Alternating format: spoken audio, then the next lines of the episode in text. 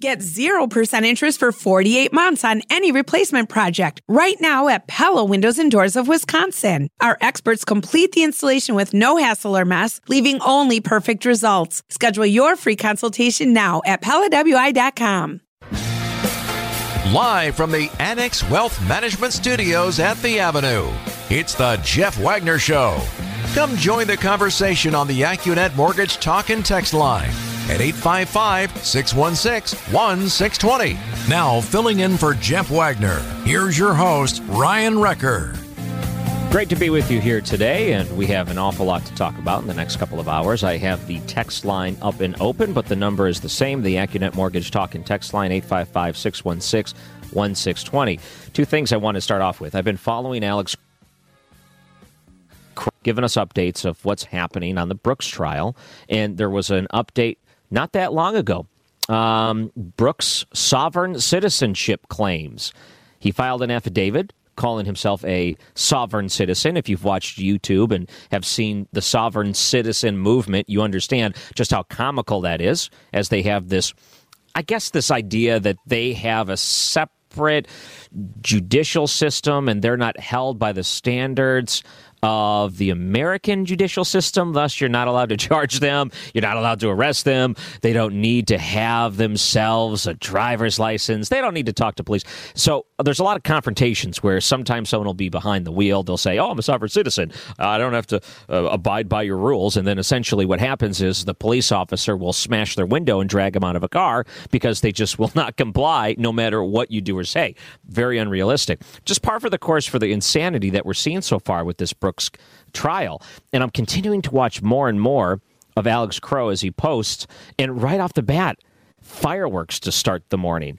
He goes in there they dismiss a motion yesterday to hold the trial because of COVID. Then, of course, he objects to everything, which is essentially him trying to slow down the court case. And then they go back in earlier today, and the jury gets there, and they try to delay it even more. He was kicked out of the courtroom today. He appeared in his jumpsuit. The judge said, No, you need a suit and tie. He interrupted the judge 10 times before being removed. Essentially, what we're at now is watching the jurors come in, get the instructions, opening statements. That's what you're trying to get through here today. And this is going on, and we'll bring you breaking news as it happens. And Alex Crowe, I'm sure, will continue to update the WTMJ newsroom. So you're not going to want to go anywhere. On the other side, there's a story from the Journal that discusses a person, it's a journalist, that drove to Madison. In Madison, there is a display. Talib Akbar is his name, and he put together what looks like a trailer, and it gives you the experience of what it's like to be in con- solitary confinement. The journalist said, Okay, I'll, I'll play along, put on the dress, I guess, you know, the clothes that you'd wear in jail, then gets inside of the trailer and while inside the trailer, of course, you're alone with your thoughts for an hour. And it said, okay, I'm convinced solitary confinement is torture. And they go on to discuss this sort of thing. And it's so interesting to see these two stories and these two different news events go on side by side.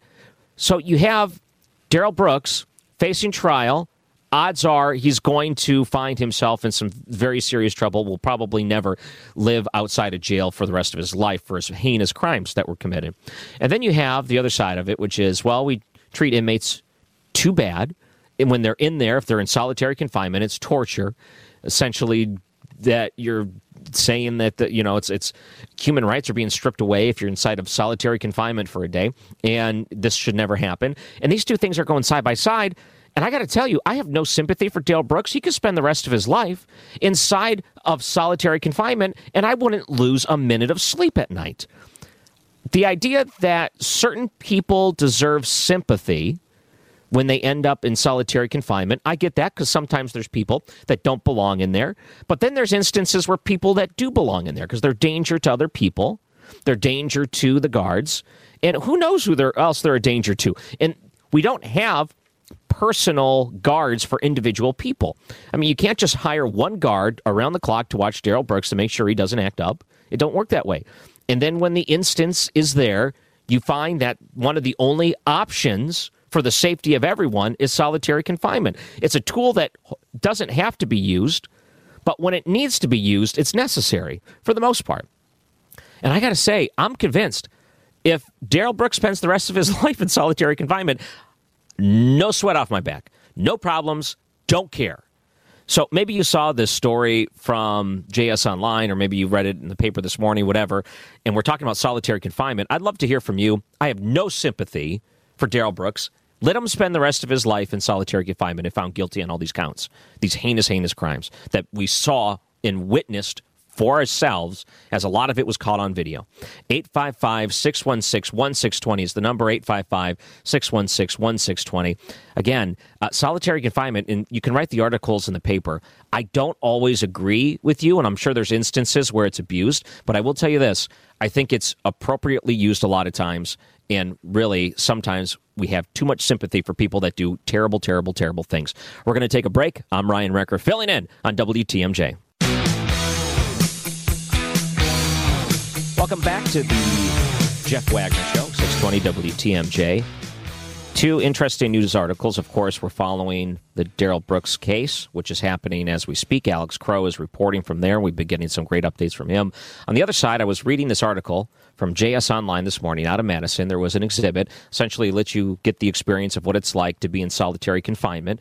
The person, the reporter, spent an hour in there and said, I'm convinced after an hour I can tell you this is torture. There's a few things that I think mentally could be happening here. I think maybe you have a withdrawal period, just like any other drug. If you lose your phone, it has certain impulses to your brain of missing out. And a lot of people suffer from that. I think when you take yourself out of the real world, there's going to be a level of adjustment, and that first hour might be not the best to try to gauge how you're going to feel about something long term. Not to say that solitary confinement will ever turn into something pleasant that's not designed to be something pleasant. It's designed for the protection of you and other people. And it's designed for you to be solitary, meaning to get away from a situation that you need to get away from in a jail system because you don't have private security when you go to jail. And it don't really work like that. It's not designed to work like that. So if you're in there for an hour and you say, okay, I've changed my mind, I don't think that's enough time to actually understand if you would call it torture or not. I think it is important to point out that when you look at cases like Daryl Brooks, I have zero sympathy for him. And I would have zero sympathy if he spent most of his time in solitary confinement for the rest of his life if found guilty. And I don't think many people here today would feel too much sympathy for a person like that, given the danger that he is, given all the evidence we have stacked against him, including eyewitness accounts. Maybe some people listening right here have eyewitness accounts based in this community. Let's go to Gianni, who's calling in. You can too, 855 616 1620. You're on WTMJ. Hello, Gianni. Yes. Uh, good afternoon, Ryan. You're talking about the Darrell Brooks case and uh, the uh, you know so solitary confinement.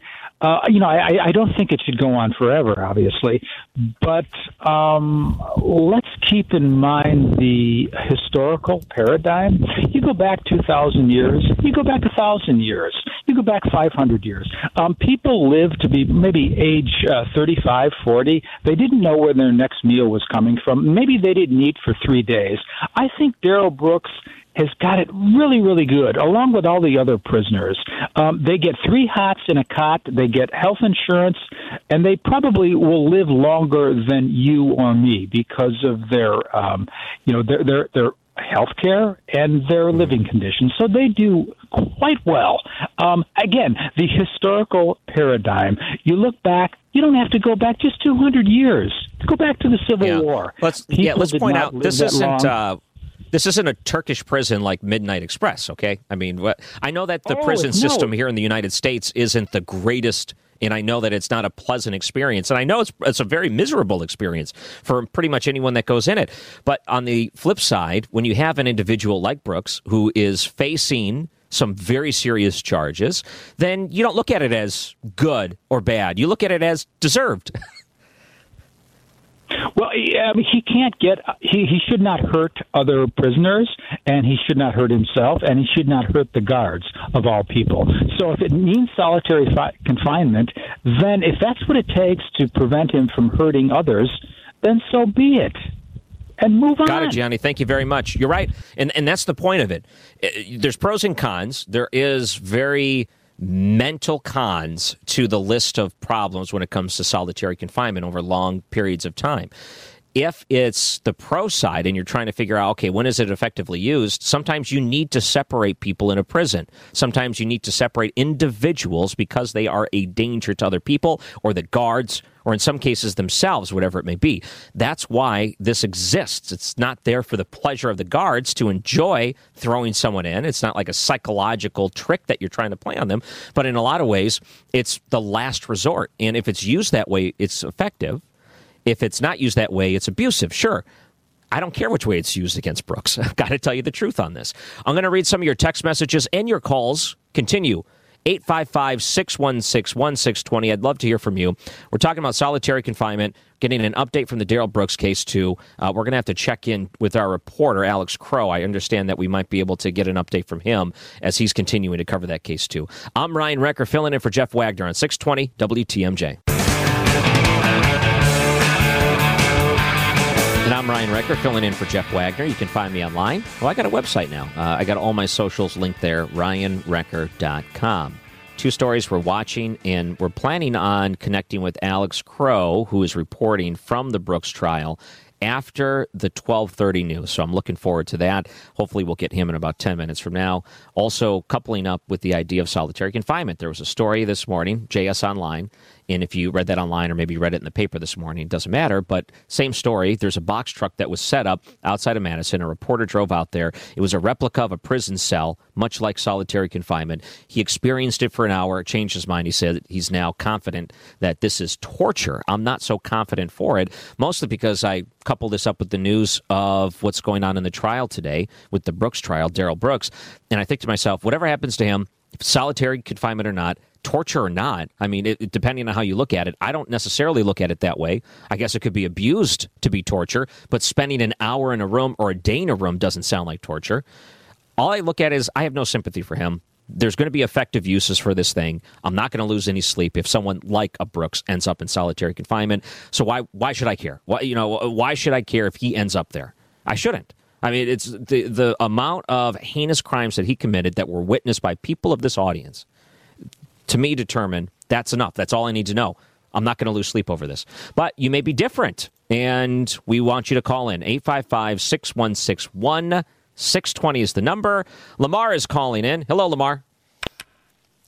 Hey, thanks for taking my call. So I worked in a prison for a year, and you know, again, this guy Brooks is going to get what he deserves. I, I, I'm with you, and you know, he's earned his his due punishment. but in my experience, uh, solitary confinement w- was not j- just used for these violent individuals. If I were to, if I were to, you know, just guess from my experience, out of every ten guys that were sent, one was violent, and the other nine irritated the, the staff. If you were a nuisance and it, you were having like minor minor rule violations, like you wouldn't put your put your you know show your name tag or stuff like that, and they could repeatedly have to tell you to do that and it's not violent, they would send you there. And mm-hmm. prison is already bad. And I hate that people make it seem as if it's a country club because it's not, because you're literally away from the, the, the rest of the world. But that is, it is excessive. Uh, 30 days for not wearing your ID badge, and it's not uncommon. Talk to some of these guys that work in here, that work in that they'll tell you this. It, and that's you get. And I know you know the Kalief Browder story. There's more of him that are in solitary confinement that are just a nuisance to the guards versus these these type of guys. And again, if right. it were used for just those type of guys, I would have a different opinion about it. But the fact that it's used, the majority of the guys that go, it's minor rule violations. And, and like I said, 30 days is excessive. I get you know, it. Oh, well, can I ask you some questions you know in generality, yeah. just so you know, nothing specific, yeah. but just general questions? Mm-hmm. Let's say there yeah. was a name tag violation. How long would a person spend in solitary confinement for a violation like that? First time you might get a week. You get a you get out, same violation. They might give you two weeks, then a month, and, and it just builds up for minor stuff. I don't mm-hmm. think minor stuff should get you should get sent there for minor at all. It's like it's like driving above the speed limit, getting maybe ten miles an hour. The first time you get a ticket, the second time they send you to jail, and then the third time they you know they send you to prison. You know that's kind of mm-hmm. how they treat it. It's it should never be used for for, in my opinion, for nonviolent stuff. But that's how they use it. If you're a nuisance, if they don't like you, because it's your you're a convicted felon versus the guard, it's your word versus theirs. You the the, the prison will lose every time. Right. And that, that's Well, my biggest issue with it. I have some more. So a week seems very excessive, uh, excessive for rule violations. Is there an appeal process? Like, is there something internally that there's an oversight into the instances where that's used to make sure it's not violated? So there is, but here's the problem. Again, you're a convicted felon. You have to have a a leadership that is diligent about you know upholding your rights. Until it's the state of Wisconsin's uh, credit, they do try to do because I work for the state of Wisconsin. They do try to do a better job of listening to. But again, these are convicted felons. Nobody cares. The, the response from the general public and the rulemakers is like, you know, if you don't want to, you shouldn't. If you don't want to do the time, don't do the crime. And I think that's a that's a blanket statement that shouldn't be applied. I got it. Okay, thank you very much. Great insight, Lamar. Appreciate the call. Uh, we're going to take a break and look at your news, and we're planning on checking in with Alex Crow, who's reporting from the case. We'll get the latest of man, all of the theatrics and what's happened already this morning. Much like yesterday, you saw a lot go down, and you thought to yourself, "Wow, this is a circus." Well, it looks like this is day two of the circus with the Daryl Brooks case. We'll check in with him coming up in just a few minutes.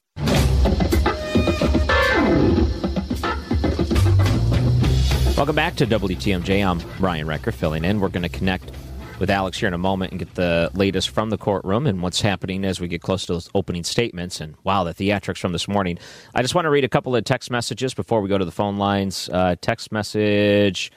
Uh, okay, let's see. Um, uh, okay, basically, what I'm seeing so far is some people defending solitary, some people not defending it, some people unhappy about it, some people saying if it was you, you wouldn't want to be in there. Now, I get that, but I also understand that if it was me that committed heinous crimes, then I also understand there wouldn't be a lot of sympathy for someone like me that would be in there. I do understand that sometimes these instances are abused. I get that.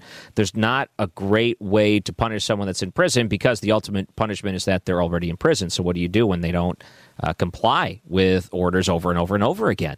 And then what do you do when they act out against another person? When is the right instance to separate them? Some people are even messaging and saying that sovereign citizenship is also known as Proud Boys, QAnon, other organizations that want to defy the government. I don't know the two have ever been connected. Honestly, that's the first time I've ever heard that those things are together, as in Proud Boys and QAnon, some of these extremist groups that are out there would also call themselves sovereign citizens and try to act under a different set of laws. Going back to the affidavit that was filed, not to make light of this, but if I wanted to say one nice thing, I'm looking at a scan of the affidavit uh, filed yesterday and then was put into the court system, scanned today. Daryl Brooks uh, allegedly wrote this. So you have the affidavit of him talking about being a sovereign citizen. I- got to give him a compliment. His handwriting is fantastic. They must not give him a computer. They must allow him to represent himself in a way that doesn't give him technology. So he, they didn't give him a typewriter. They allowed him pen and paper, and he wrote that whole thing out. That's a little impressive, I got to say. All right, looks like we have Alex Crow on the line, who is reporting from the courthouse and has been there this morning. Hello, Alex. Hey Ryan, how you doing? Good. I appreciate the the time here. So I was reading your Twitter feed, and by the way, anyone that's listening right now needs to go and follow Alex Crow right now because he is giving some fantastic updates at Alex Crow 38 on Twitter. But uh, watching everything that happened this morning, it seems like right off the bat, uh, given what we saw yesterday with the trial, the disruptions, it just started right at the very beginning of today. It, it sounds like it's been like that throughout the morning. Yeah, there was a different element to today than there was the past few days. Obviously, there were disruptions the past few days, but as Judge Dorow noted, they weren't uh, aggressive interruptions. It was more of he would continually interrupt her. She got up to like 10 times yesterday before finally sending him over into another courtroom. Today, it was very different. Uh, there was an aggression right from the start, and when she ended up sending Daryl Brooks into the other courtroom, we all get sent out of the courtroom, media, members of the public. We were out there for a while. When we got back in, he was seen on the Zoom from the other courtroom with his shirt off. And uh, the judge had noted from the bailiffs that uh, they had some trouble. There was a physical struggle trying to get him into the other courtroom. He then said that he had cut his finger and had a bruise on his arm, and he wanted the proceedings delayed until he could be seen by a medic. Uh, he will be seen by that medic. during this one hour break for lunch. But all assumptions are that he'll be fine and uh, he'll he'll be back for the next proceedings. Yeah, and it seems like a lot of delay tactics. Then I saw the affidavit you retweeted this morning, roughly saying that he calls himself a sovereign citizen, so he's not known by this name, thus he can't be charged. Uh, it, it just seems like a lot of delay tactics is the strategy right now. It makes me wonder how much the court could put up with before they say he's not competent to defend himself, and they're going to have to bring someone else in. Yeah, that is uh, that is certainly a question. The judge has cited a few uh, prior court rulings, one of them being Illinois v. Allen, and that is one where uh, the court basically is allowed to restrain someone if they're being so obstructive that the court cannot continue. She said that because of the use of technology, uh, she would just said rather send him into the other courtroom and have him essentially virtually gagged. She can mute him whenever she wants. The court proceedings can continue. He has deputies in that separate courtroom with him. I will say that she does invite him to come back, or at least she has every single time so far. It'll be interesting to see how that plays out now when we get back from lunch because the jury is already seated. She has to read through all of the nearly 80 counts and, you know, say that this one uh, applies to this statute. It takes a long time, but we are going to get into opening statements after lunch at some point here, and it'll be interesting to see whether or not he is actually in the courtroom for those uh, opening statements. Alex Crow joining us here from the WTMJ newsroom, but reporting live on this Brooks case. Just in general, uh, the the human nature of this. I was reading the updates on Twitter, and when the charges were being read out loud, of course, you have specific names of victims read during those charges, which meant that there's certain people inside of the courtroom that got emotional because they heard a loved one or a friend's name. Uh, what was that like to witness moments like that? Um, it was it was interesting because obviously members of the jury were trying to listen very intently at that point. It was the very beginning of the 72 charges being read, the first degree intentional homicide charges being the most serious. There was a noticeable reaction when Jackson Sparks' name was read. He was obviously the child who was killed in the Waukesha parade incident, and uh, there were members of the the public who were seen wiping their eyes, and some other ones who were rubbing each other's backs, providing support.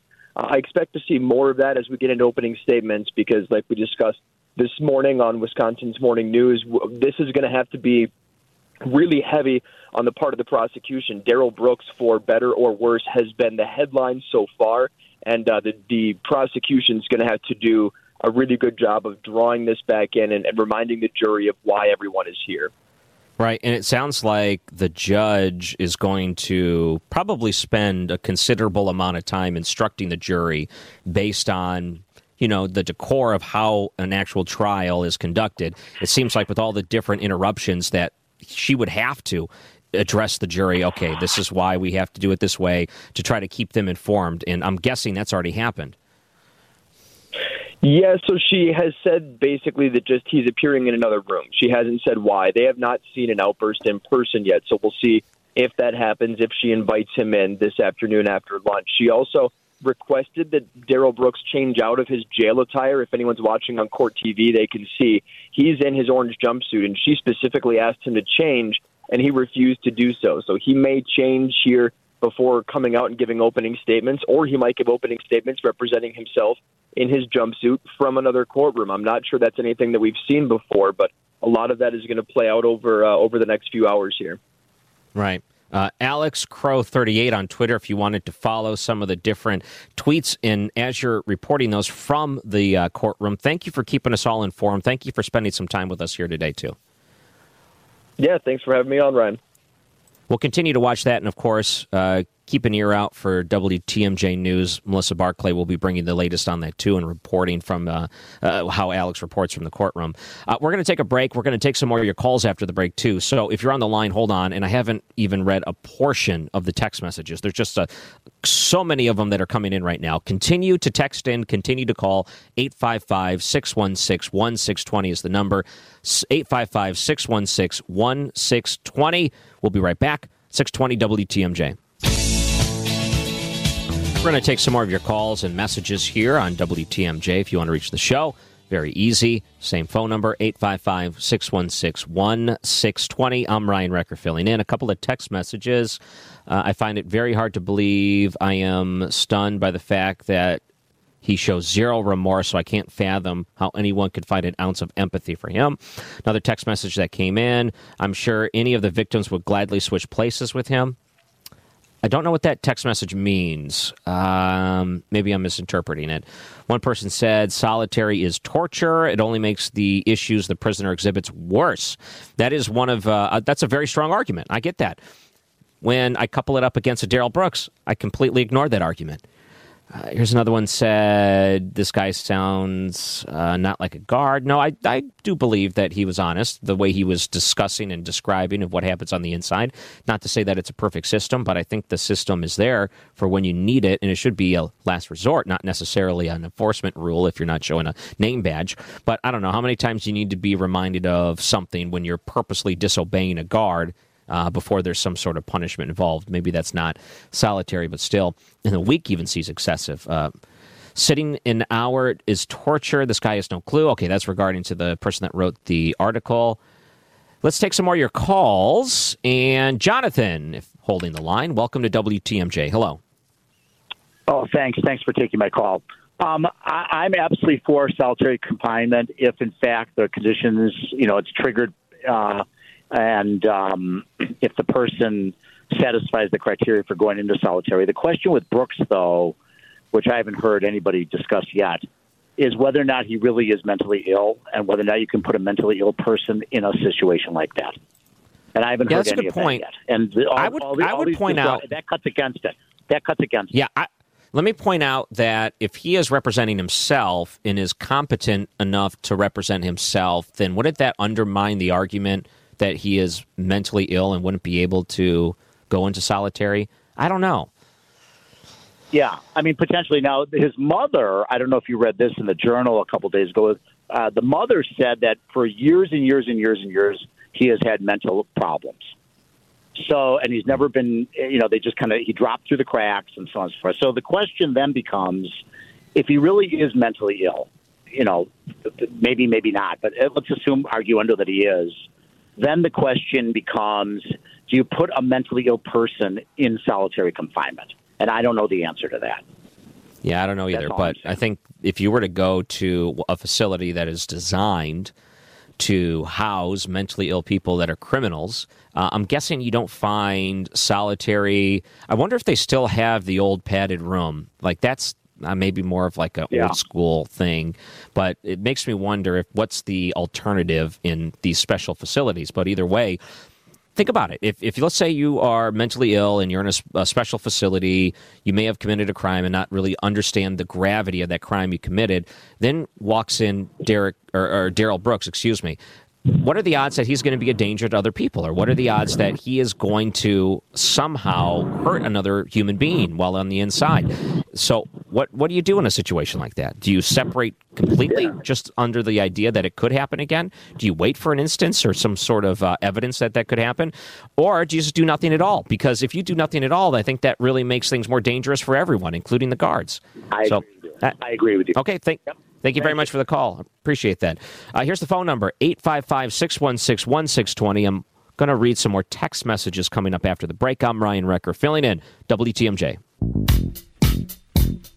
There was one text message that came in that I think is a good question. Why is the media giving Mr. Brooks so much airtime? And I've seen that text message come in in a couple of different ways.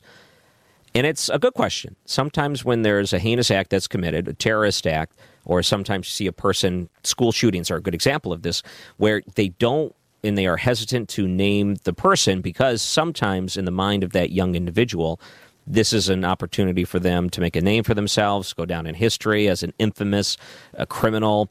Um, you know, in their own warped mind, they kind of look at that as a byproduct of the actions that they are committing. So media and organizations will sometimes go out of their way to not name the person immediately.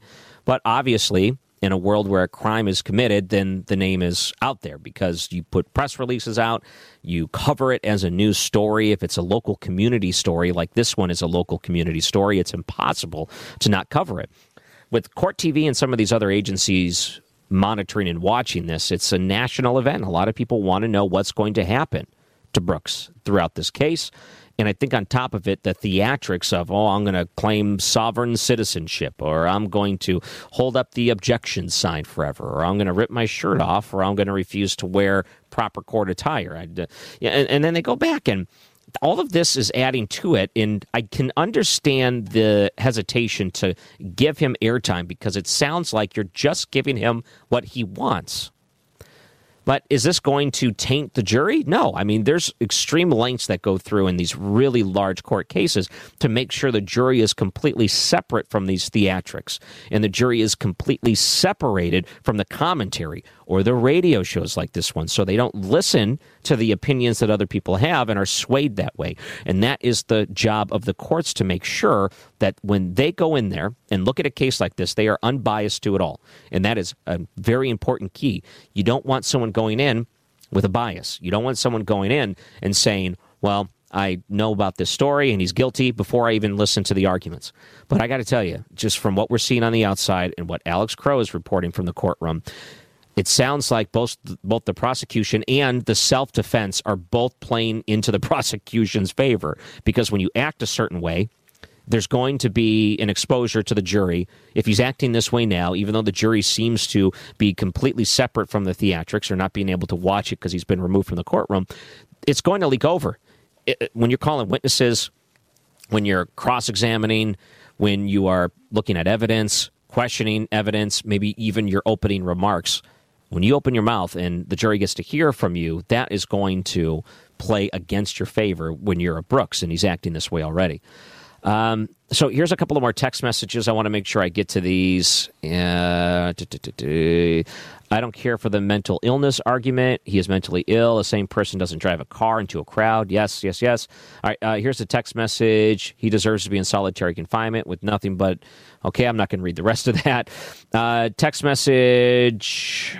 Uh, okay, so some people are saying, and there was one text message from the start of all of this in the beginning of the hour. Basically, I'll, I'll try to reiterate, but this is basically a campaign slogan at this point, as in, this is what happens when you have Democratic cities run by Democratic prosecutors who decide that it is more just to not charge someone for a crime.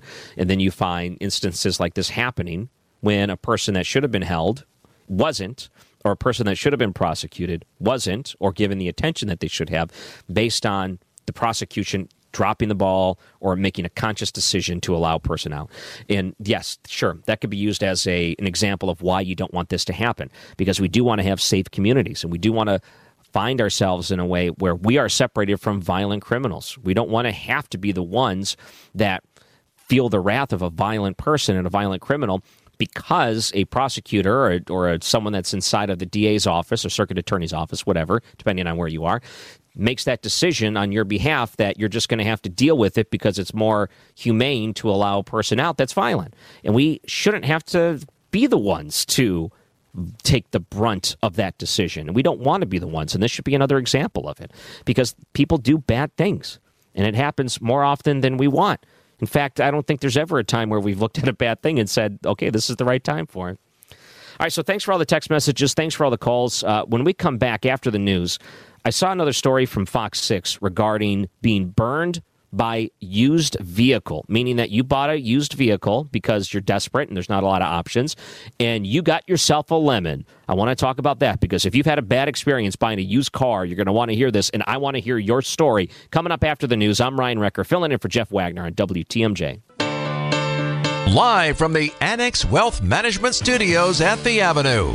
It's the Jeff Wagner Show. Now, filling in for Jeff Wagner, here's your host, Ryan Wrecker following the courtroom drama that is happening is Alex Crowe. So we checked in with him last hour. He put an update on Twitter just a couple of minutes ago, said getting ready to head back into Judge Jennifer Dorow's courtroom. It'll be interesting to see if Darrell Brooks appears in person for the afternoon session. He was kicked out and allegedly threatened to throw items at deputies in the morning session. Not a great way to start your trial and as one person mentioned before, uh, maybe we're talking too much about him, but sure, I thought it was uh, timely. But let's do this. We're going to move on to something different. And if you want any breaking news on that, we will bring it to you. So if there's anything else that goes on, as we continue to monitor that with a reporter there on the scene. Has anyone bought a vehicle in the last couple of months? Have you bought a used vehicle in particular? A lot of times when you buy a vehicle, you think, well, it's more effective for my budget to buy a used vehicle. But then a lot of people are also confronted with the reality of this chip shortage, and they find out that it may be, well, worth your while to purchase a new vehicle, considering ones that are just a couple of years old sell for nearly the same amounts. You might get a little more features if you buy a used vehicle, but still, if you can find a new vehicle, that has been something that uh, people are like, okay, what do I do next? Where do I go? What am I supposed to do? And now they rush into it because they think the scarcity of the used car market is one of which, if I don't buy it, someone else will. Then you get yourself in trouble. Has anyone purchased a used vehicle and now you regret it? Tell me your story. 855 616 1620. I'm in the market. I need to buy a second vehicle sometime. I've been holding off. For a long time, I've been holding off.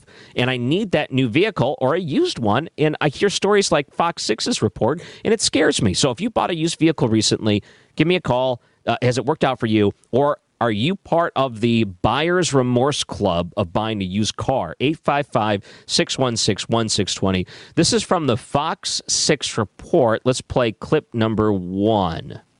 In today's competitive buying market, more and more people are buying whatever they can. At Eddie's Service, owner Paul Krauska says some buyers are overlooking what they think are minor problems, but are actually red flags. They say, oh, I'll just take it because they know that the dealer will probably sell that car to someone else very quickly. The used auto market is tight because of low supply.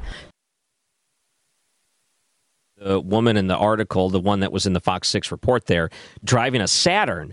And I thought, well, there's there's your uh, tip number one. If you go to a dealership and buy a Saturn, there might be a little bit of desperation there. Well, not historically known as the best vehicles ever. But if I'm buying a used vehicle, I am someone that does a lot of my own repairs. So there's certain things I look for in a vehicle because I've done repairs before and I kind of have an idea what to look for. Okay, is this accessible? How hard is it to get to these parts? Does this look new? Does this look old? Does this look rusted? Let's look underneath it. Does anything look out of place? For the most part, I'm going to find myself driving what I describe as an Uncle Buck car. Like in that movie Uncle Buck, where he shows up and he's got the old, it, it looks like a tank. And he, when he parks the old Buick, the thing backfires and everyone hits the deck. I'll fit right in. So, with all the crime in these major cities, but I'll, I'll, park this thing, and that's the type of vehicle I'm planning on buying because I realized the risk of buying a used vehicle and having to sink a ton of money into it because of all the hidden problems in it right now are so high. I might as well go for the guarantee of an old vehicle that's been on the road forever and just ride that thing out until the chip shortage comes back. One person texted in, just purchased a 4Runner, great vehicle, runs great, and I love it. I regret it because I overpaid and really do not need a new car just wanted something bigger. Yeah, those 4Runners are pretty nice. I, I look at it and there's certain brands that seem to hold up better than others. But have you bought a vehicle recently and now you have buyer's remorse? 855 616 1620. Uh, let's play that Fox 6 report clip number two. Amber Kent and Gregory Noel are among those who wrote to Contact 6 with buyer's remorse. We're just like, this is ridiculous. We need to get rid of this thing. I felt like I was entitled to something. They're not alone. Complaints to Wisconsin Consumer Protection about used car sales were up 23% last year, but are slowing in 2022. Okay, so they're saying, okay, look at this. Used car problems and people reporting their issues with used cars, not necessarily lemon laws because they don't necessarily apply, but they say in the start of 2020 they received about 372 complaints on used car purchases. And so far this year, they're trending down. There's been about 100 consumer complaints about used auto sales. I'm just going to throw this out there. That number seems low. And it seems like if we were to open up the phones and talk to people that have bought used cars, have you found problems that were unexpected with your used car? Because if you're talking 100, that is so minuscule. I got to imagine there's many more problems out there. And I want you to tell us any problems that you've had. 855 616 1620. I'd like to hear from you. I'm Ryan Wrecker filling in For Jeff Wagner on WTMJ. Looking at the used car market, it scares a lot of people, including myself. And I'm someone that has done a lot of my own car repairs, but in today's world, you get a 2022, there's so many electronic parts on these things, like I could keep up. Like I'm ever going to be able to diagnose a computer issue on side of a car. So you buy a used vehicle, and then a couple of weeks later, check engine light pops on. Yikes. So that scares me because now you're going to overpay for a vehicle that you're going to have to put more repairs in, and you're doing it out of desperation because there's not as many options out there. That's what many people are finding themselves into that problem. Have you run into a car issue the last couple of months? Tell me your story. 855 616 1620. So many people have what they call buying remorse in the used car market. Let's go to Gene, who's holding on. Welcome to WTMJ. Hello, I am cringing. I bought my vehicle a little, a few longer than a few months. Mm-hmm. I knew it was in an accident. On the sticker, it it said that they did some welding. Looked at the vehicle, it was fine. Since uh-huh. then, I've had two transmissions. I took it back to the people, and they told me, well, it was in an accident, and the person that put the new transmission in, jammed the uh, front thing, I can't think right now, in so hard it took them a day to pull it out. Oh. So I'm sure that made more damage to the transmission. Then I'm up in Fremont, Wisconsin, enjoying myself fishing. My vehicle will, would not go into drive. Oh, I had to be no. towed from Fremont back here from June uh-huh. until the end of August, the transmission company had my vehicle. Four times they told me, "Oh, come on, pick it up. It's ready." And it wasn't. Oh man, what year Please is this beware. vehicle? Pardon? What year was this vehicle made? Oh five, 2005. Oh. All right, how many miles on this thing? 160,000 now. You see, okay, so when you go 160, you're prone to find that, yeah, transmissions could start to go, but to have two of them go out isn't, it seems like you may have yeah. been taken advantage of. But how getting in a wreck affect the transmission so much that man, I don't know. You're talking about this part at the start of the transmission. I don't know. Maybe if it was installed incorrectly, yeah. or maybe the frame was busted that it couldn't fit in properly, something. which had, I don't know, maybe ground something up in the transmission. I have no idea. Maybe that compounded maybe the issues. More. But uh, yes, all right. So from now on, you're only I'm buying gonna... new vehicles, right? no, I'm going to do my homework even more than I did before. Yeah, you're going to drop that transmission and you're going to look at it in person next time, Gene. Thank you very much for the call. She's like, We're dropping this transmission. I'm getting a firsthand look at this before I buy. I wouldn't blame you if you did that. Uh, Jerry is holding on. Welcome to WTMJ. Hello.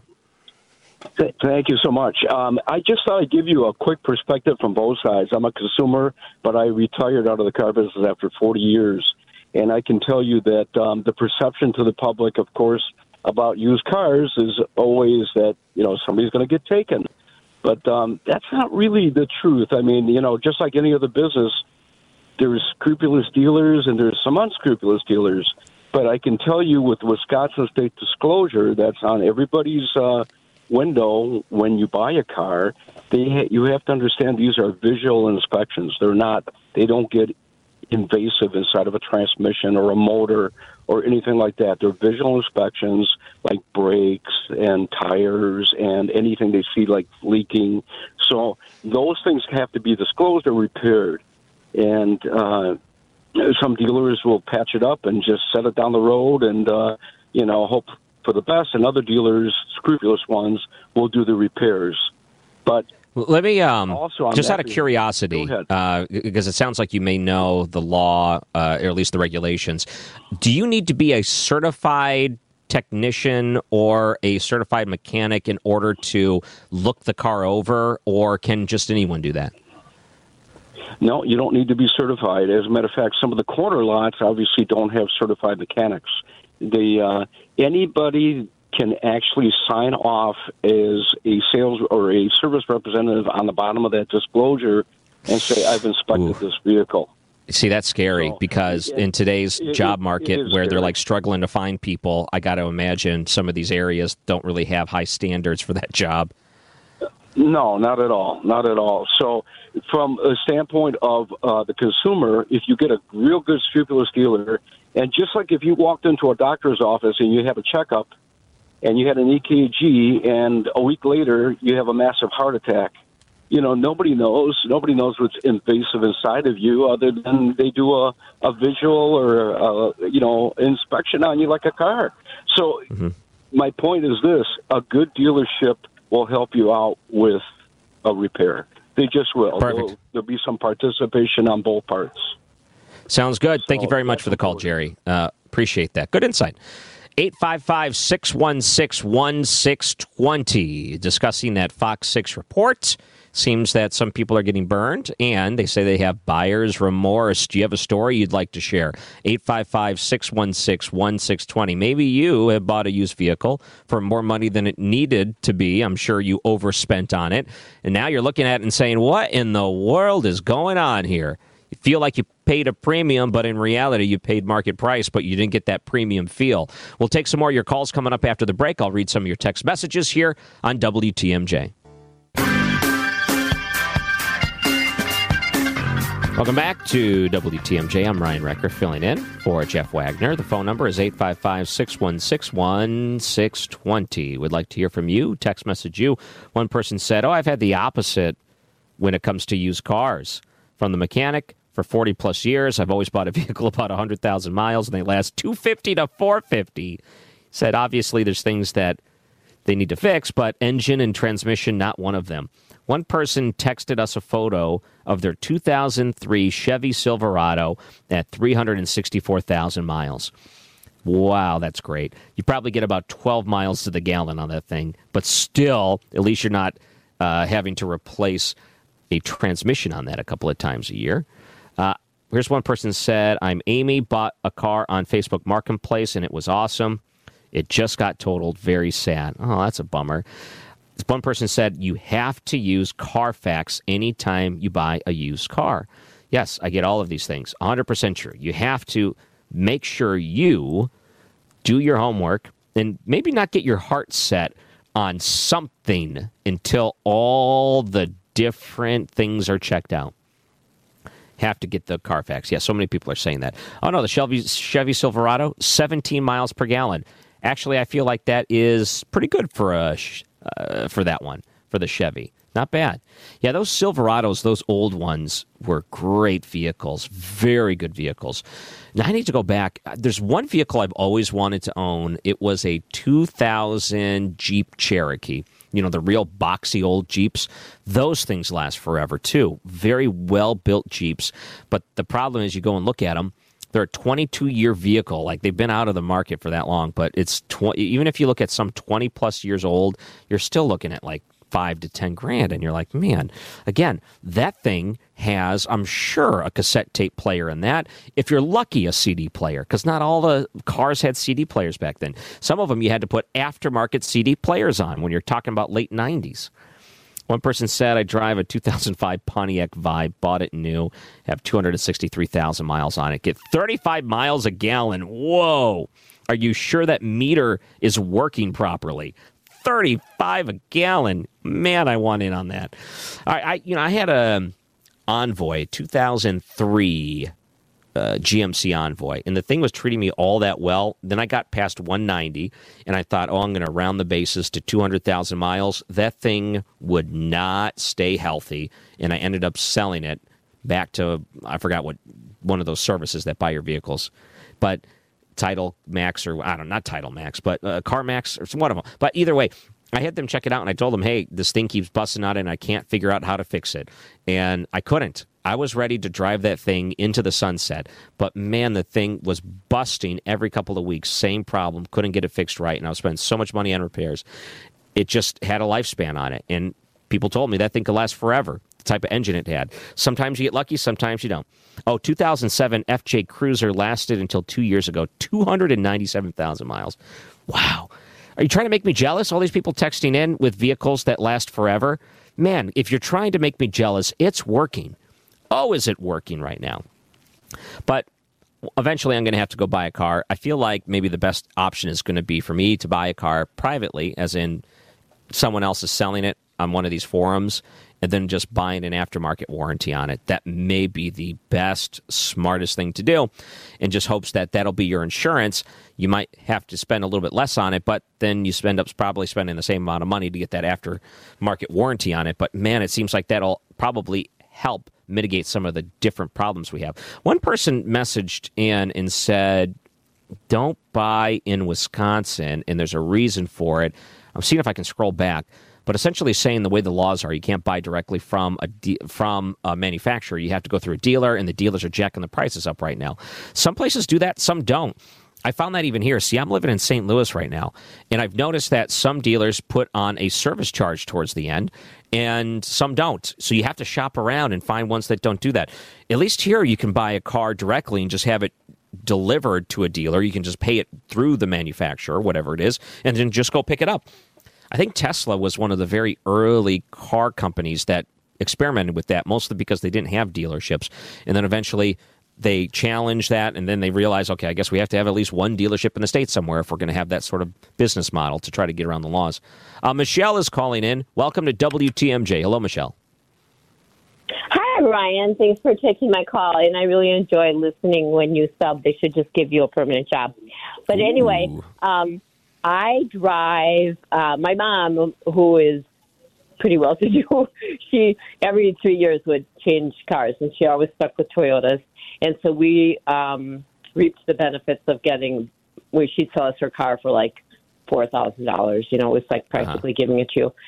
And so I got her um, Toyota Avalon XLE, which is now like 20 years old and has, and my next oil change will be 300,000 miles on it.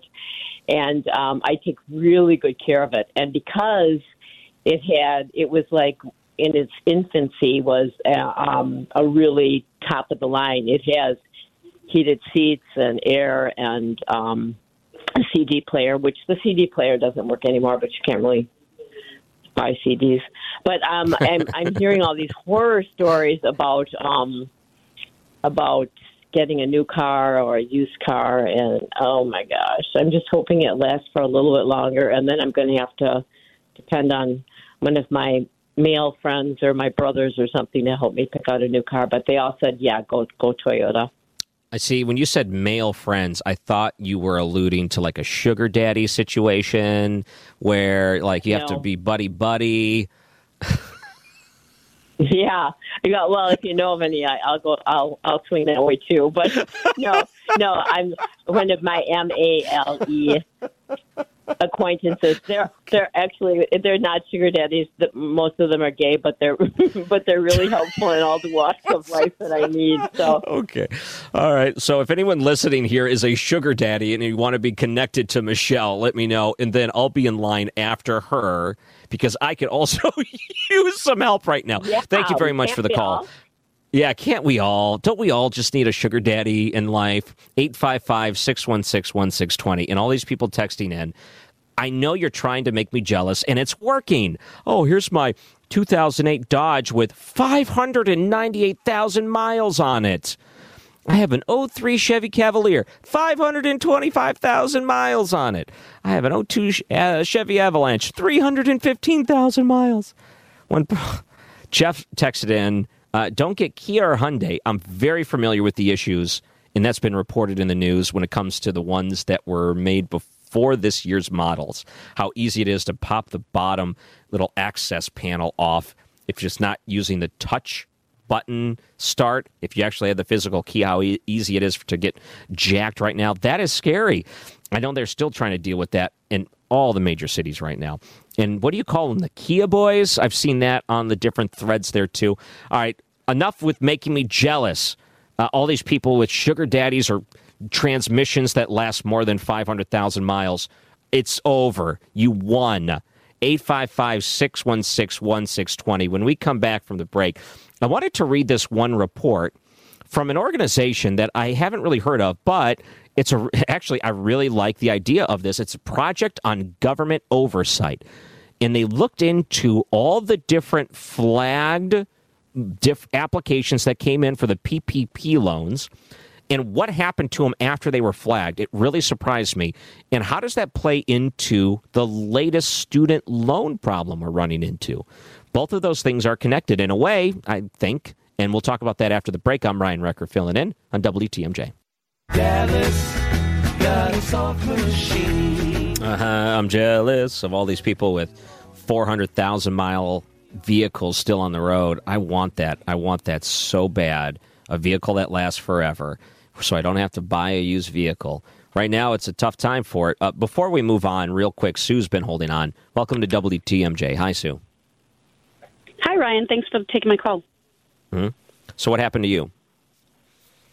So, I was in a situation earlier this year where I needed to buy a new vehicle. Um, I have two used vehicles. Well, I have two vehicles, but um, I, I was in in the market for a new one, and car supplies being what they are, there was like a six month to a year wait. So they talked me into buying a used vehicle.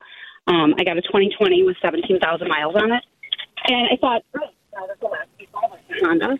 Um, but you were talking about chip issues. I hit anytime I'm driving and I hit a pothole or Hmm. um, a bump in the road, the entire electrical system goes out. So I have no phone, no radio, no navigation. I can be on the freeway. It happens everywhere on a side street, the the freeway, and I've had it into Ugh. the dealer twice. It's still under warranty, but they can't figure it out. And the last time I was Ugh. there, they were like, "Well, this might just be the way the vehicle is. It's a 2020. I have 23,000 miles on it now, and it's Yeah, no. Sue, lucky for you, there's Right. no potholes in Wisconsin, so you should be clear sailing from here on out. yeah. I mean, it's it's it's a um, something that probably won't happen very often, right? So it, it's a Yeah, daily no, event. you don't have to worry I- about it. I'm No, no, no, calling- yeah, I'm potholes are a thing of the right past. and- exactly. You know, exactly. that's so the I thing. We could we could be in Jetsons era flying around and still hit potholes in Wisconsin. Thank Right. you, I actually Sue, own a the call. 2005 Ford. Uh, I, I, I I own a 2005 Ford with none of the bells and whistles, and I really want to trade trade with my son and let him drive this one because at least the radio works in that one, right? It's so funny. The thing goes out every time you hit a pothole. Oh, don't worry, it just does that. Oh, no, it shouldn't. It's a new vehicle. Oh, that kills me. All right, thank you, Sue. I, I appreciate that story. That would just drive me nuts. Well, on the plus side, well, I'm guessing you're doing the speed limit now. Because if you do hit one, you're please don't let the electrical go out. I wanted to bring up this one story, and we're going to have to talk about more after the break, but I'm going to I, there's this one thing I noticed, and I saw that today. The Biden administration came out with guidelines to help people that may be applying for student loan forgiveness, ways to help them not get scammed. And I was reading through these guidelines, and some of them are, you know, what you would expect. Any type of scam, there's going to be scam artists out there that are going to take advantage of people with their inability to understand the programs that are available to them. Sometimes it's them taking advantage of the elderly, but in this case, if you have a student loan, you're probably younger, you should be at least more able to spot scams, but it could happen to anyone. So I understand why the administration would want to put this out there. I was looking at their guidelines, and there was one part of the guideline I thought, you know what? I think you are running the scam. The U.S. government when trying to push through this student loan forgiveness. Let me just put this out here real quick. When the process begins, if it begins, I'm hoping that these, by the way, personally, I'm hoping these lawsuits that are now being filed against the student loan program the government's proposing are successful in stopping it or at least halting it. But let's say it does open up, and let's say the floodgates open up, and borrowers, ones with student loans, begin to file for student loan forgiveness, ten thousand dollars or whatever it is. In some cases, who knows if they even get repaid? I mean, could they even repay some student loans? But let's say, for example, that you want to go file it. Okay, you go to the website, and here's a quote from the Biden administration: Borrow- borrowers will be able to apply without having to upload any documents or inputting their FSA ID. So the federal student loans, the FSA, you don't have to give your ID. You don't have to show any documentation to prove that you are yourself. And you're allowed to apply for these loans on the website without identifying you. I mean, just kind of like the way that they talk about elections. Oh, you shouldn't have to show an ID. We should just trust that you are you. I don't know about that. That seems a little fishy. Now you're talking about billions of dollars that could be spent from the U.S. government, and you can just apply for these loans without proving you're you and you have these loans? Are you kidding me? That seems like the real scam in all of this. We got to go to break because we're running late, but I wanted to talk about not only that, but the project on government oversight and the issues we're running into with those PPP loans that were given out, and so many of them were red flagged. What ended up happening to the uh, what actually ham- ended up happening to those PPP loans and the red flags? I think will really shock you, which we're going to get to after the break. And likely likelihood of it happening again for student loan forgiveness, I think, is almost a guarantee. So you got to be so careful with this. I'm Ryan Wrecker, filling in for Jeff Wagner on WTMJ.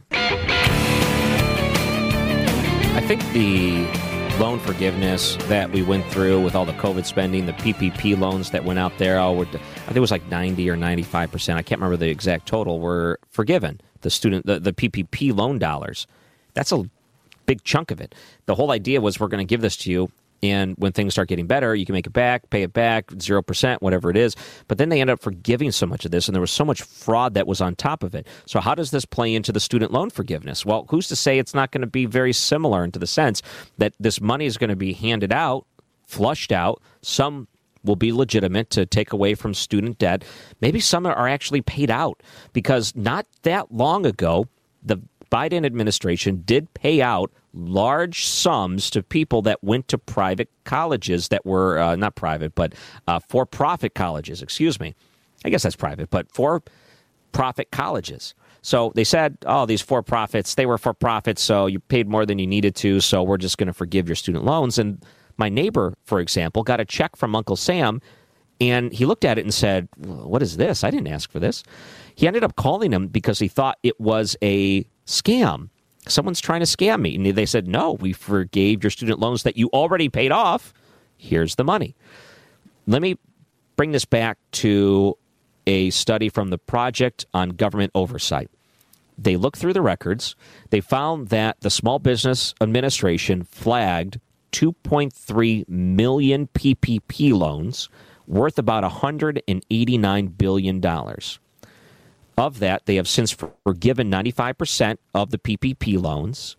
And as far as they can tell, forgiveness wise, even red flagged accounts were forgiven. Substantial number of loans that were potentially flagged as fraud were still forgiven. And on top of that, so little oversight is going into this that people could have grabbed the money, ran, and it makes it sound like unless you stole over a million dollars, they're not coming after you. It seems like, ah, we we figured this out. And all these different red flags are like, okay, this person works from home, but they're saying they have a staff of 20. You know, that's the type of stuff they red flag. Some of them were already on a list of red flags, and they still gave the money out and didn't ask questions. And here we are. They don't have the people and the resources to look this over they're not going to be held accountable for stealing money from the government to the tune of billions and billions of dollars. And here we are about to do it again with student loan forgiveness. The idea is, oh, we're not going to ask for any info, just ask for it and whatever. So, is the idea that if you fraudulently requested this money, then they're going to come after you and try to regain the money back? But if we look at the PPP loans, what are the odds of them actually coming back to recover any of this fraudulent money given out? Very slim. Essentially, it seems like the scam is the U.S. government that's allowing this to happen. That's a scam. You, the taxpayer, are getting scammed. And that needs more attention. And this needs to be stopped. I really hope that this program stops before it even gets off the ground. I'm Ryan Wrecker, filling in for another hour for Jeff Wagner here on WTMJ. Live from the Annex Wealth Management Studios at The Avenue. It's the Jeff Wagner Show. Now, filling in for Jeff Wagner, here's your host, Ryan Wrecker. Reading some of these text messages that are coming in. One said, after all the taxpayer money the Brewers received over the years, I feel scammed by them. they brought you some great memories. But man, it's disappointing the way the season ended. No, I get that. They were looking good. I mean, they were on top of the division there for a while. Uh, let's see. Government goes after. Okay, so one person uh, doesn't like my take. They said government goes after PPP fraud. Conservatives, wow, the government is targeting us business owner with IRS agents just because we are conservatives. I don't see the two being related, but I will say that if you have 180 some billion dollars that is flagged for fraud and you forgive those loans then instead of investigating them, uh, no, that's a bad look. And the IRS agents using the government, if the IRS agents were going after the PPP loan fraud, then that would be one thing. But you know who they're coming after, right? Uh, people listening here today. Here's another text message. Ryan, if you are in town and you go to Kopp's, you might see some nutty protesters, and I don't mean nutty in a delicious pistachio sort of way. I, do they actually put pistachios on there? Or you do you have like pistachio treats there? I used to get this pistachio bundt cake from a friend of the family, and it was so good, and I looked forward to that all the time. I haven't had one in a long time. Uh, okay, good to know. I was listening a little bit to Jeff Wagner's program yesterday, so I caught some of it. Uh, let me open up the phone lines for this. Is anyone out there actually hunting mushrooms? I went online and I was looking at some of the different discussions throughout Milwaukee, what people living in Milwaukee are talking about. And one person said, What's the best place to look for mushrooms? And I'm reading this and I'm reading the comments to this forum and it sounds like mushroom hunting is really popular in some of the areas across Wisconsin. 855 616 1620. I don't go around in wild areas picking mushrooms off the ground thinking, boy, did I get lucky today. Normally, I try to stay away from things growing on the ground because, one, I would probably pick up something that was there because of animal waste and I would poison myself eating it. That's number one. Number two, I like mushrooms. I want it coming from a grocery store, uh, not from the ground in a forest. I just. Isn't there a thing where people will pick mushrooms up and then there'll be magic mushrooms? There'll be some psychedelic properties to them, and they didn't know what they were getting themselves into. How do you like avoid that?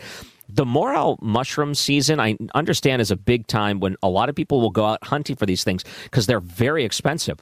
Are there people actually buying these morel mushrooms? As in, or are mostly people picking them for their own sake because they don't want to spend a ton of money getting them?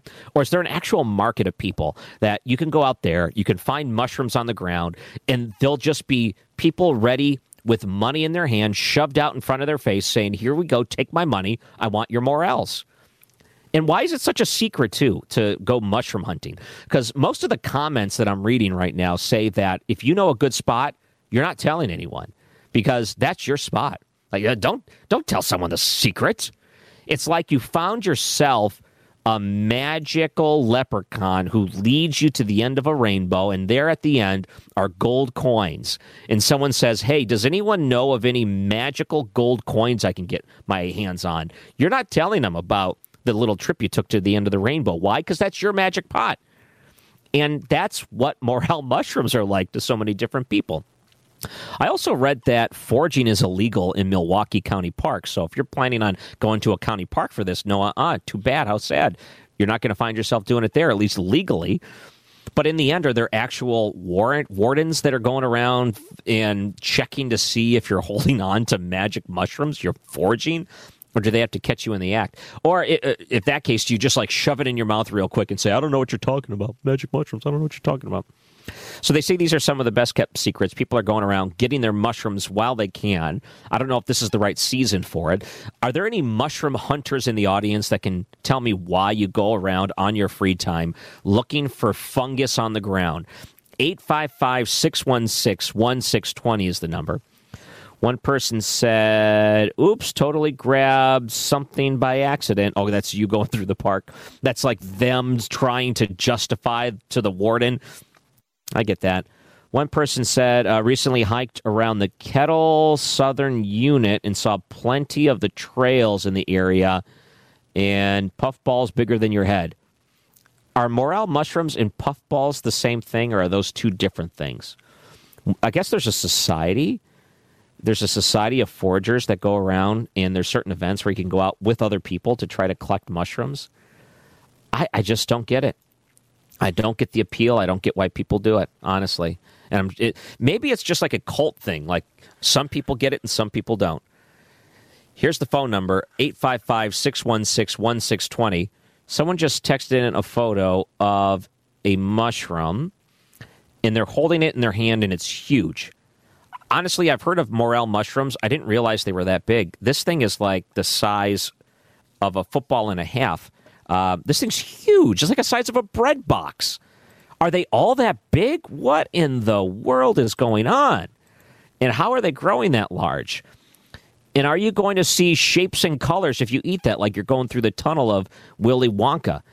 Uh, 855 616 1620, mushroom hunting season. One of the big secrets. You don't have to tell me where you go and hunt. Just tell me about your experiences and if uh, you like doing it and why, because I don't get it myself. We'll take a break. I'm Ryan Wrecker, filling in for Jeff Wagner on WTMJ.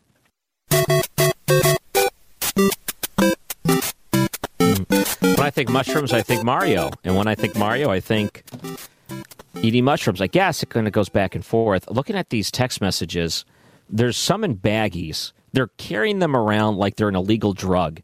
So someone just sent in a baggie of it, and there's let's see, one, two, three, four, five, five or six of them in there. And I expect that person to open up a trench coat in the park, saying, "Hey, you looking for uh, you looking for the good stuff?" And then show me the bag of mushrooms. All right, so what's the appeal? I don't get it. Brenda, welcome to WTMJ. Hello. Oh, wait, maybe Brenda's not on the line. I'm sorry. John is on the line. Hello, John. Hey, how's, how's it going, Ryan? Okay. Good. Uh, first of all, the morel mushrooms are a spring mushroom, and I, I I don't know if it's legal, but there are people that buy them, and you get a pretty good uh, penny for for selling them, and then they sell them sell them to places out east and things like that because they're they're a choice mushroom. They look like a they look a, like a sponge brush on the end of a of a you know on the end of a little pole, and they grow in the woods in the spring. Now, the mm-hmm. one you were looking at, the big as as a football, was a giant puffball. When you fry those up, they're, taste like steak. There's other mushrooms that they're called shrimp of the woods, taste like shrimp when you cook them. other ones called lobster mushrooms. So there's there's a lot of appeal for this, you know. So Hold on. Shrimp of the woods reminds me of chicken of the sea. It's kind of the same feel for it. it's, All right, so it's one of it's, does- it's a, listen, it's a- I- one of the mushrooms, and it's a big deal, you know. So I am one that also likes mushrooms. I, I will add mushrooms onto things. I the portobello mushrooms I'll buy once in a while and put them on and like saute them or whatever. But this is what every mushroom lover says. Oh, it tastes like steak. Everyone says that. I don't know. I've never had a And mushroom that tastes do. like steak. oh, you're you're not you're not picking them in the woods. Yeah. So, oh, it is true for some people. Yeah. How much do one of these go for? Let's say you find one of these big sponge ones. You said the puff balls. Like, what would a Um, puff ball I go for? I don't know anybody buying the giant puff balls. Uh, you know, th- th- this is about the right time of year for them. Of the last, let's say, last month or so.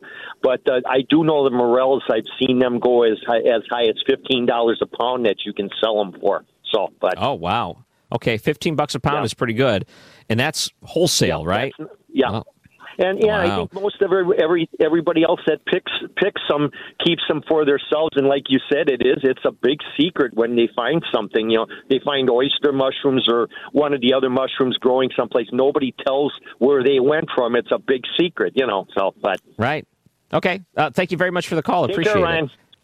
All right, here's the phone number 855 616 1620. Uh, One person messaged in, said, Giant puff balls do not taste like steak. And then they texted back in $300 a pound for a puffball? Is that right? What's the stuff that Aaron Rodgers went hunting for out of the country? Uh, I don't. I think that's more of a root than it is a mushroom, but I'm sure there's mushrooms that have the same effect. Do you know you're in trouble? Like you're going around the forest and you find something on the ground and you think, "Oh, this is a delicacy," and then you pick it up and you eat it. And then what happens next after you eat this thing? You start seeing shapes and colors in your Mario, and you're like stepping on Goomba and stuff. Oh, Mike. Uh, okay, not puffballs. Morels are the ones that go 300 a pound. Wow. Isn't that something? One person said morel mushrooms are so delicious when you simmer them in a little butter. They are heavenly, and the juice is like liquid gold. It's by far the best food in the planet. And then you started going out of this world. You're listening to Rocket Man from Elton John. You're as high as a kite by then, and you wake up and you don't have your pants on. You don't know where you are, but man, were those mushrooms good. One person said, I have been picking mushrooms since I started walking with my parents. Uh, oh man, there's all kinds of different styles of mushrooms. Man, you really know your stuff. There's got to be people that accidentally pick up magic stuff and don't know it. That's got to happen to some people. That's what I would be afraid of. For me, portobello mushrooms, I don't get them often, but when I do, I really enjoy them. And it's been forever since I did it. I didn't cook them in butter. You just cook them in some oil, um, extra virgin olive oil or something like that. And that seemed to work out pretty well. Then you would season it like you would season a steak. You kind of put the seasoning sauce in there with it. That seemed to really do the trick. And I got to tell you, too, when I get a pizza, I like the spongy canned mushrooms more than the fresh mushrooms. Is that a weird thing too? Like when you open up a can of mushrooms, some of them are like real squishy. You're like, oh, okay, yeah, these these are like canned mushrooms. But that's the kind I like the most on a pizza. But if I go to some places and they're like, oh, we have freshly cut mushrooms, no, I want the fake spongy stuff. That seems to be even better. Let's go to Craig, who's holding on. Welcome to WTMJ. Thanks, Ryan. Uh, hey, I like to go up by the Wisconsin River. There's uh, a lot of deadfall that you can find oyster mushrooms on. Uh, puffballs are great. I haven't heard of the shrimp of the woods, but hen of the woods and chicken of the woods, those Uh-huh. are all good ones too. And you can find Chicken them of- in in like wet wet areas, marshy areas. Uh, you can get trumpet mushrooms in the drier forests. Well, someone Yeah, actually sent me a so much better photograph of uh, chicken of the woods. Are they orange? Uh, they're sort of a yellowy orange color, and a lot of times they'll be, uh, you know, and you got to get them at the right time. You can't let them get too far, or they're they become woody. But man, they are good. There's also one called a lion's mane. Hmm. And the lion mane, if you ever remember the old Star Trek movie where Captain Kirk gets his guy on board and he's got these little little things, they trivels or trivets or something like that. Yeah, tre- That's what they tribbles. Yeah. like. Yeah, that's what they look like, and they're Interesting. white, and they're they're fantastic. You slice them up, they're they're sort of hairy, look look like a lion's mane, but they're white. Got to get me one of those hairy mushrooms. Oh, that does not sound good. All right, thank you very much what, for the call. Better than any canned mushroom you're going to get. Oh man, but I'm addicted to those canned mushrooms. I'll eat them raw, just out of the can. I just like them that much. But you say these are better.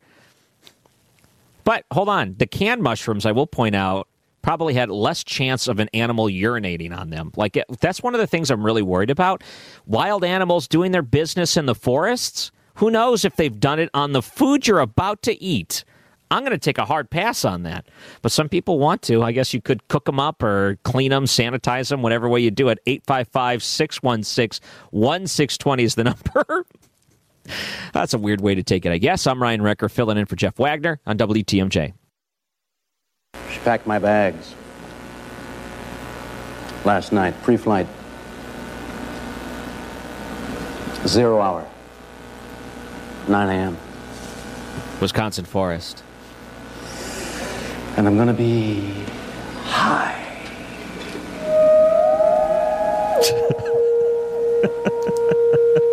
As a kite by then. Pack my bags for mushroom hunting in Wisconsin. Uh,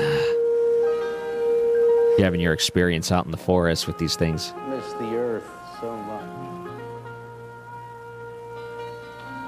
I miss my wife.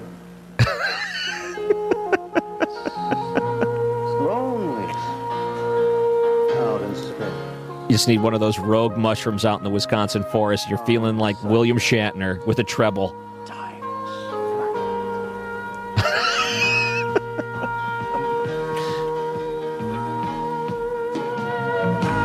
And I think it's going to be a long, long time. The touchdown brings me back again to find I'm not the man they think I am back home. Oh, no, no, no. I'm a rocket man.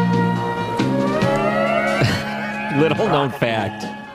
This song was actually written about morel mushroom hunting in Wisconsin. And it was, you know, a bunch of guys go out to the woods and they find a mushroom, take it, and next thing you know, they're rocket men. Zero hours, 9 a.m., mushroom hunting in Wisconsin. Now you're a rocket man. And great tie in with William Shatner from our producer Charlie there, by the way. The person called in with the Star Trek tribble comparison of what those puffballs look like. Uh, very nice connection there from our producer. I'm Ryan Wrecker filling in for Jeff Wagner, and I'll be back tomorrow too. If you want to find me online, You can find me at ryanwrecker.com.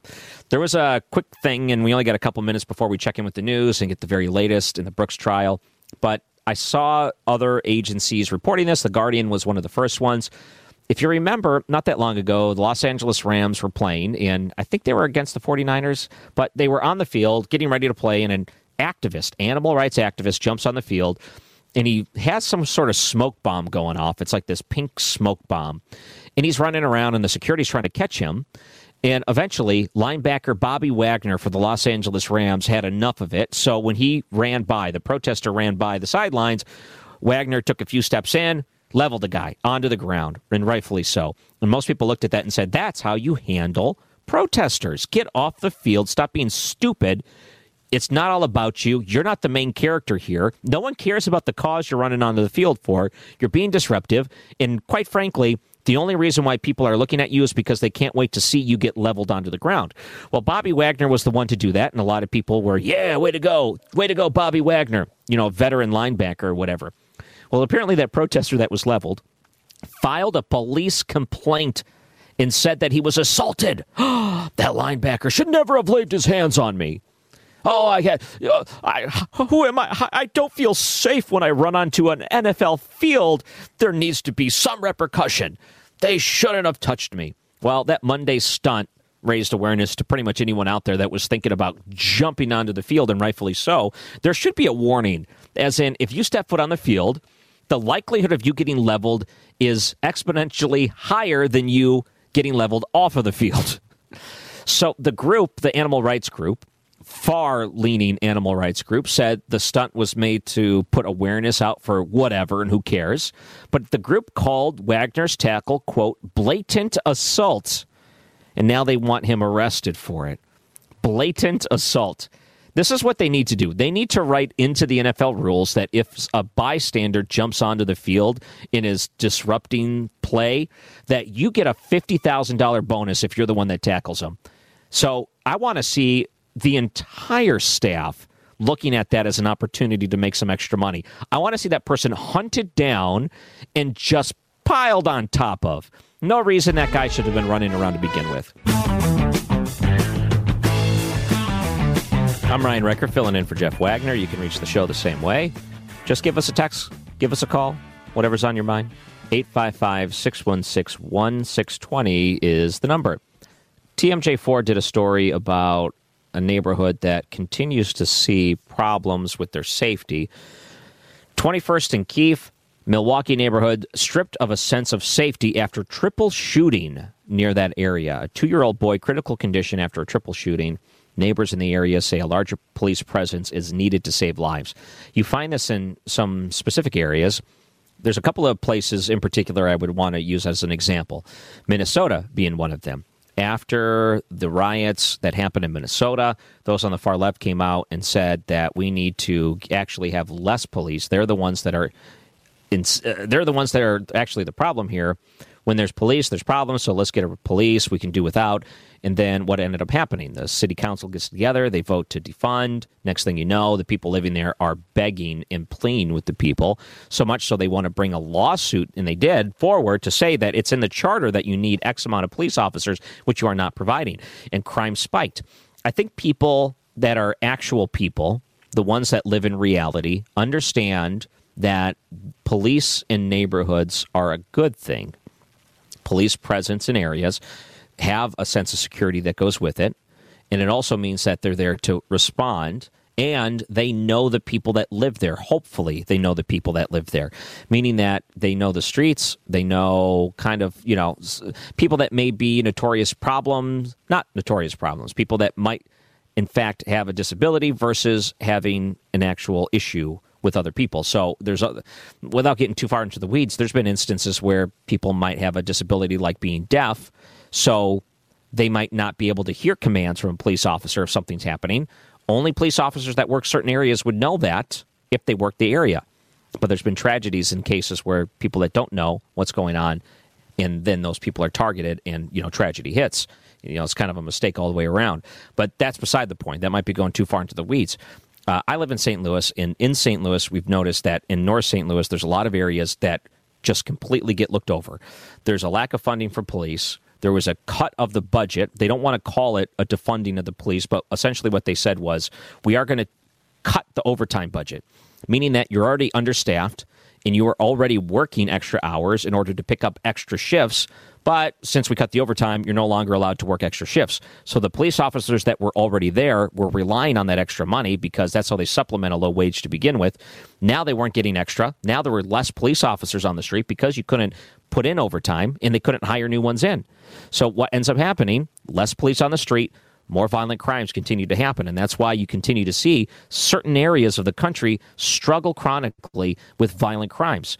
And a lot of times it's hand in hand with poor prosecution, lack of prosecution, just in general. In the city of Milwaukee, you've seen an uptick in a lot of neighborhood crimes. And the people that are paying for it are the people that live in these areas. And the ones that live in these areas have been crying, please, we need more police. We need more help in these areas. We need more enforcement. We need someone that's going to answer the call when we have an emergency. And even that is getting difficult to see.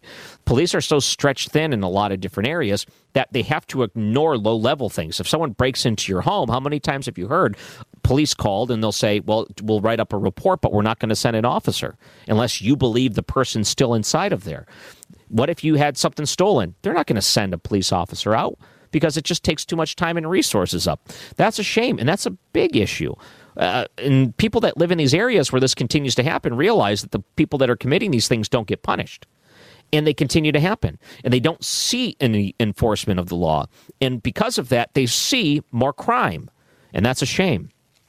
Let me play a part of this story from TMJ4, the Milwaukee neighborhood um, the one thing they had in the neighborhood that they could all look at and say, at least we got this thing, was the local park. And there, all the kids in the neighborhood would play in this park.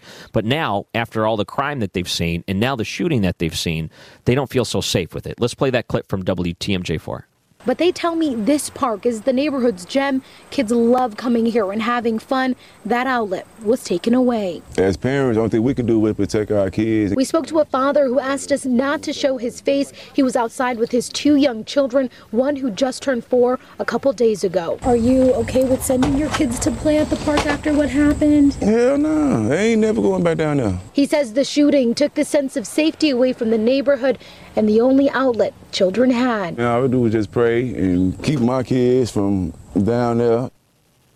Not just the park, it's not just open areas, it's homes. You know, when you see these shootings, and maybe they're targeted or not, you find that the unintended consequences are normally children inside of homes or inside of the park. You find that kids may be in cars. They might just be in an alleyway that's in between the houses or whatever, like a garage space. It could be anything. And sometimes there's teens that are out there, and then these things happen. They might not be the intended target that someone has a dispute with, but they're the ones that end up taking that bullet. It's terrible. And it happens all too often. And if you're a dad, and I am a dad, I have two young children. We go to the park, we play in the park, we enjoy the park. There's nothing that would make me stay at that park if the crime was bad. I wouldn't be able to just say, well, you know, we hear gunshots when we're over there, but uh, what are you going to do? We got to go out and play. That wouldn't happen. I'm like that dad. Yeah, right. Like, I'm going to go back to that spot.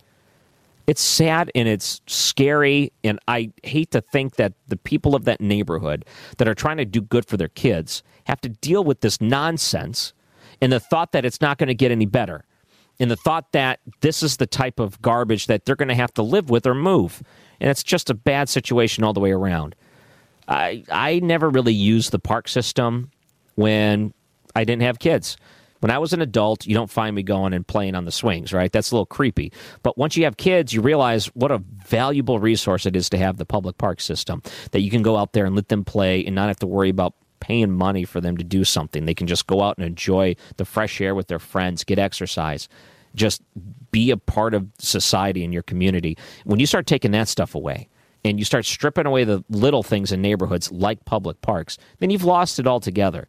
Are you going to have to bar up your windows? Are you going to have to sleep with one eye open? Is that what you want for these communities? I, I feel for them. And whoever that guy they interviewed is part of the TMJ4 story. I really feel for you, man. I hope they clean this up. I hope they figure this out. And I hope they put more resources on top of this. I'm Ryan Wrecker, filling in for Jeff Wagner on WTMJ.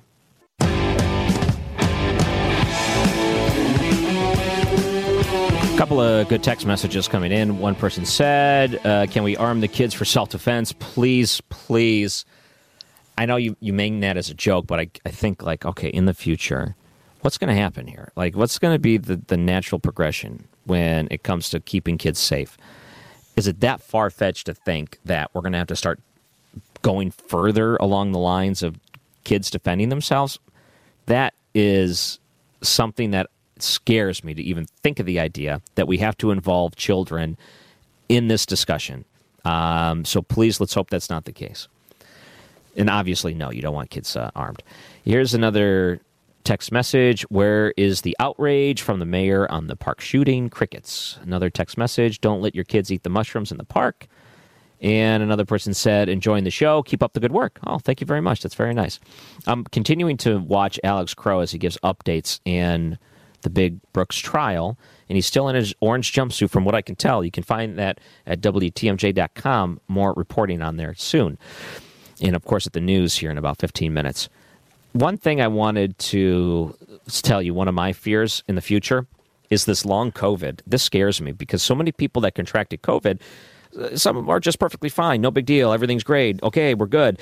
And then on the other side, there's some that have had different issues last for a long time.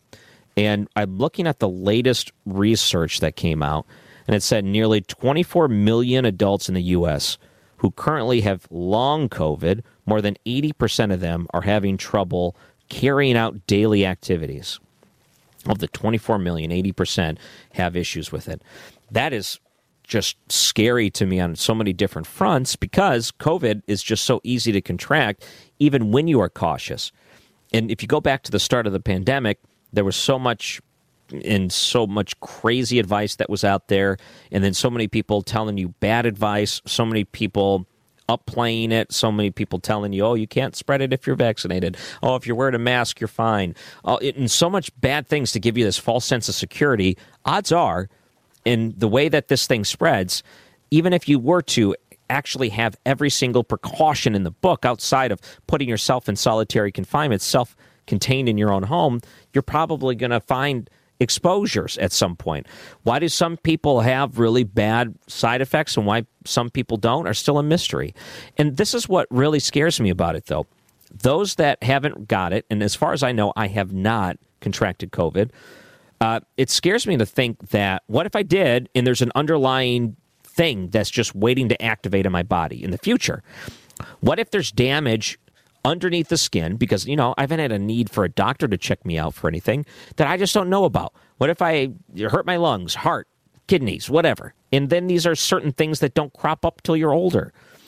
I said that with all of the different medical issues that Americans could be facing in the long term, and not that I want this to be the scenario, but my prediction is that because of COVID in the amount of time that it's really hit the U.S., and even after the vaccinations, people are still spreading it and people are still contracting it. And even though the symptoms are lessened through it, it's still leaving many with long term symptoms and long term problems. I think COVID's going to be the thing that pushes a lot of people over the hill for the idea of universal health care. It may sound like a wild idea because so many people resist it. Myself, I, I don't like the idea of it, but I keep thinking this virus and so much of it that was introduced into the United States and into the entire world that disrupted so much. There's no way that we're going to be able to keep up. And so many people contracted something that they didn't want and shouldn't have got to begin with through no fault of their own that's just going to be what's happened. Uh, there's going to be so many people in trouble. They're going to say the only way we can possibly cover and handle this for everyone is just through universal health care.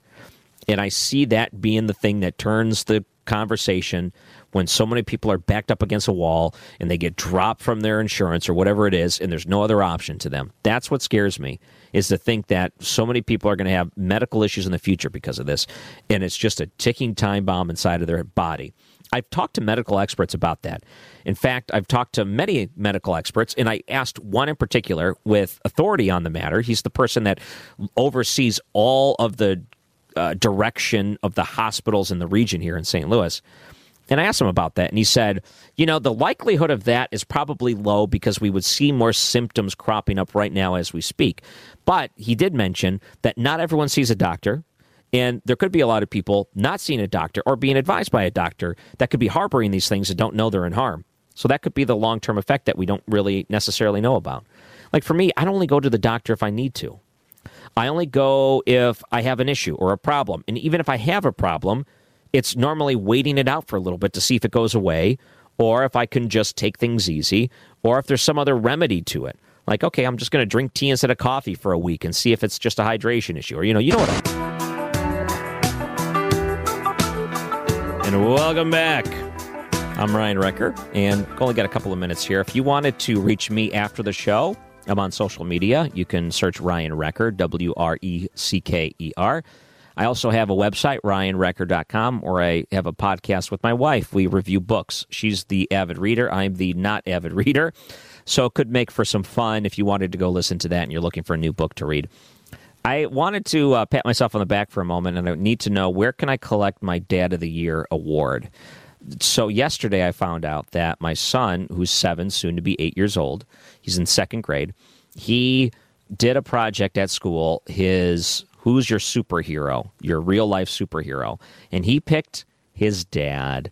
I want to know where I can get my award because he very easily should have picked his mom by all metrics. I thought mom was leading the charts. She was leading in the polls. She was a clear winner. If she had to pick one person, it would be mom. But no, it was me.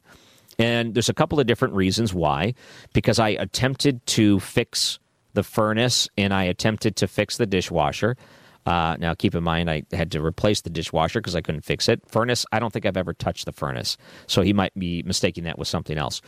He also pointed out that I helped him learn how to ride a bike. So that made me a superhero and he said, My superpower is bad jokes.